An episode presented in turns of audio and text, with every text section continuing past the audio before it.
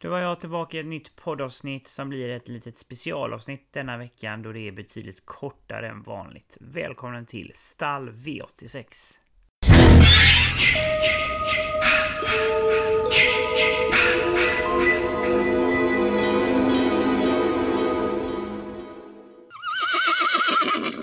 Inledningsvis säga grattis till er som köpte in er i mina system under lördagen. Två av dem hittade full pott och spelade in närmare 100 000 så det var riktigt, riktigt roligt och gött att kunna förgylla era plånböcker något.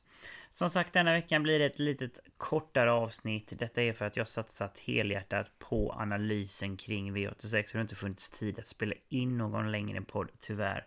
Men ni kommer inte gå lottlösa. Jag kommer gå igenom mina spikar. Jag kommer ge er lite drag och lite skrällbud. Så ni kommer definitivt inte gå lottlösa och hoppas verkligen att ni blir nöjda även med detta lite kortare avsnittet. Och som vanligt så kommer vi på min andel konstruera andelssystem till onsdagens tävlingar. Så gå gärna in på minandel.se alternativt ATG till sammansidan Torsvik Tobak så hittar ni min andel där och kan köpa in i de systemen som passar er och er plånbok allra bäst. Veckans värdar är Bergsåker tillsammans med Solvalla. Bjuder på en riktigt, riktigt spelvärd omgång som eh, ser ruskigt intressant ut och det ser ut att kunna bli riktigt, riktigt bra betalt för den som hittar alla rätt. Eh, men jag drar inte ut på tiden här utan jag kör igång direkt.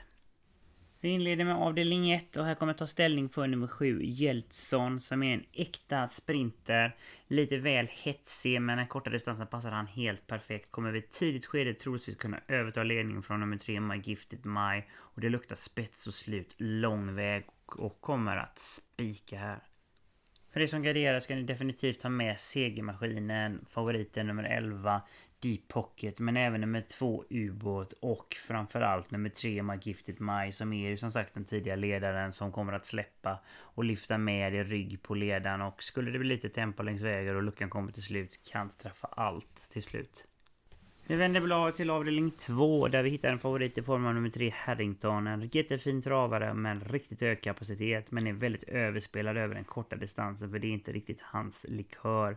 Så jag kommer istället gå emot och spika nummer 7 Brothers in Arm som kan bli släppt till ledningen från nummer 4 Melby Phantom och då är det absolut toppchans att spåra hela vägen runt. Övriga måste vara ruskigt bra om de ska kunna plocka ner honom från den positionen. Väljer man att gardera här så tycker jag man kan plocka med några stycken. Och då får man definitivt inte glömma just nummer 4 Melby Fantom som är väldigt startsnabb om han fungerar. Har ju galopperat en hel del. Men kommer i så fall sitta tidigt i ledningen. Antingen så väljer de att köra här men det mest troliga är väl att de väljer att släppa. Oavsett garanterar en riktigt fin resa så glöm inte bort 4 Melby Fantom om ni garderar. Då är vi framme i avdelning 3 och hästen i loppet är verkligen nummer 10 Imagine Boko. Men är hopplöst osäker och har galopperat 75% av hans starter och har faktiskt tre raka galopper. Men jag tycker ändå bakspåret är en fördel och jag tror att det blir felfri avgång. Och om det blir det så tror jag han bara är bäst. Det känns som att han är minst enkla, som inte två, bättre än övriga. Så en felfri nummer 10 Image Boko blir en eh, väldigt svår nöt för övriga att knäcka. Vill man gardera detta loppet så tycker jag man kan sträcka på lite granna för det kan nog skrälla ganska rejält i sådana fall.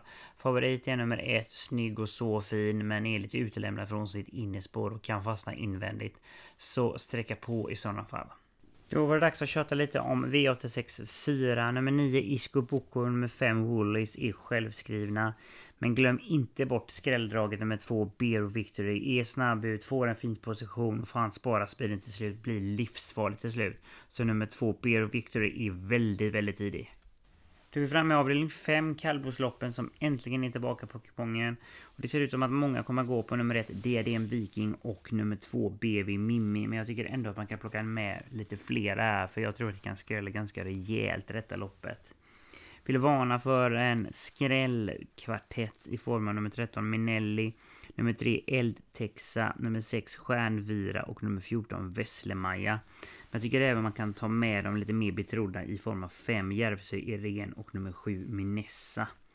Så det finns många roliga drag i kallblodsloppet så plocka med så många ni har råd. Det är mitt råd till er. Då är vi framme i den sjätte avdelningen där vi hittar en favorit i form av nummer 10, El Fitzgerald, som besitter verkligen hög kapacitet och har verkligen förmågan att vinna detta loppet. Det är en bra favorit i omgången. Men här vill jag verkligen gardera för här är en riktig nästa gångare i form av nummer 7 Telma Deglatigne, som verkligen visade full form senast och flög fram över upploppet. Skulle hon hitta ner ifrån start här och få spara sin speed till slut kan fälla allt och alla så glöm inte nummer 7 Telma Deglatigne. Vill även plocka med nummer 3 Selma Tull som är startsnabb och kommer leda detta loppet riktigt länge. Dessutom blir det barfota runt om här. Så vi är framme i avdelning 7. Där var en favorit i form av Global Unlimit som blir över från start och är en favorit i riktig fara som ska garderas alla dagar i veckan om ni frågar mig. Vi lär stormvarna för två bortglömda. Dels nummer 11 Scarpetta som denna gång går ner i klass ganska rejält och med minsta lilla tempo kommer in i matchen. Och har då i så fall en riktigt mäktig avslutning till slut. Och kommer dessutom utrustas med rycktussar för allra första gången vilket kan ge en enorm extra växel. Så se verkligen upp för nummer 11 Scarpetta.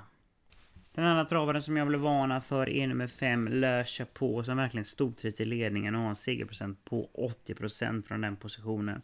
Kommer spåra den avdelningen riktigt, riktigt länge och är ett måste-streck om ni frågar mig. Dessa båda travarna är spelade till 5% respektive 3% och jag fattar faktiskt ingenting för segerchansen är riktigt, riktigt stor. Så glöm definitivt inte nummer 11 Scarpetta eller nummer 5 Le Chapeau. Nu är vi framme i avslutningen och vi avslutar med ett riktigt högklassigt lopp där favoriten är nummer 2 Sorbet som har en riktigt bra uppgift framför sig här. Har ett perfekt utgångsläge och dessutom väljer Daniel Redén att rycka samtliga skor här. Vilket kommer ge Sorbet en extra växel. Det är ju verkligen en barfota travare. De är kapabla utmanarna nummer ett Wollsted och nummer fyra Shadow Forlan gör nu årsdebut. Så de behöver säkerligen lopp i kroppen och är nog inget större hot mot favoriten. Däremot är det värsta hotet är troligtvis nummer sju Marcel Hassel som med lopp i kroppen räknas absolut. Har han sin dag kan han fälla allt och alla och är den givna utmanaren här. Letar man skrällar så är nummer 6 Queerfish bortglömd här. Senaste insatsen var ju inte direkt imponerande men normalt sett betydligt bättre än så och har styrkan och kapaciteten att utmana. Och även nummer 8 White House Express som har varit formlös under en längre period men har visat i sina ljusa stunder att han har verkligen fin kapacitet. Så det är två intressanta skrällbud för den som letar skräll i avslutningen. Sådär, det var veckans V86 genomgång i mål betydligt mer kortfattat än vanligt. Jag är tillbaka lite senare i veckan med stall V75 och har då samma format som jag brukar ha, alltså en betydligt längre podd än det här. Och hoppas verkligen att ni återigen lyssnar då igen och ha det nu fantastiskt underbart och ha det riktigt, riktigt gött.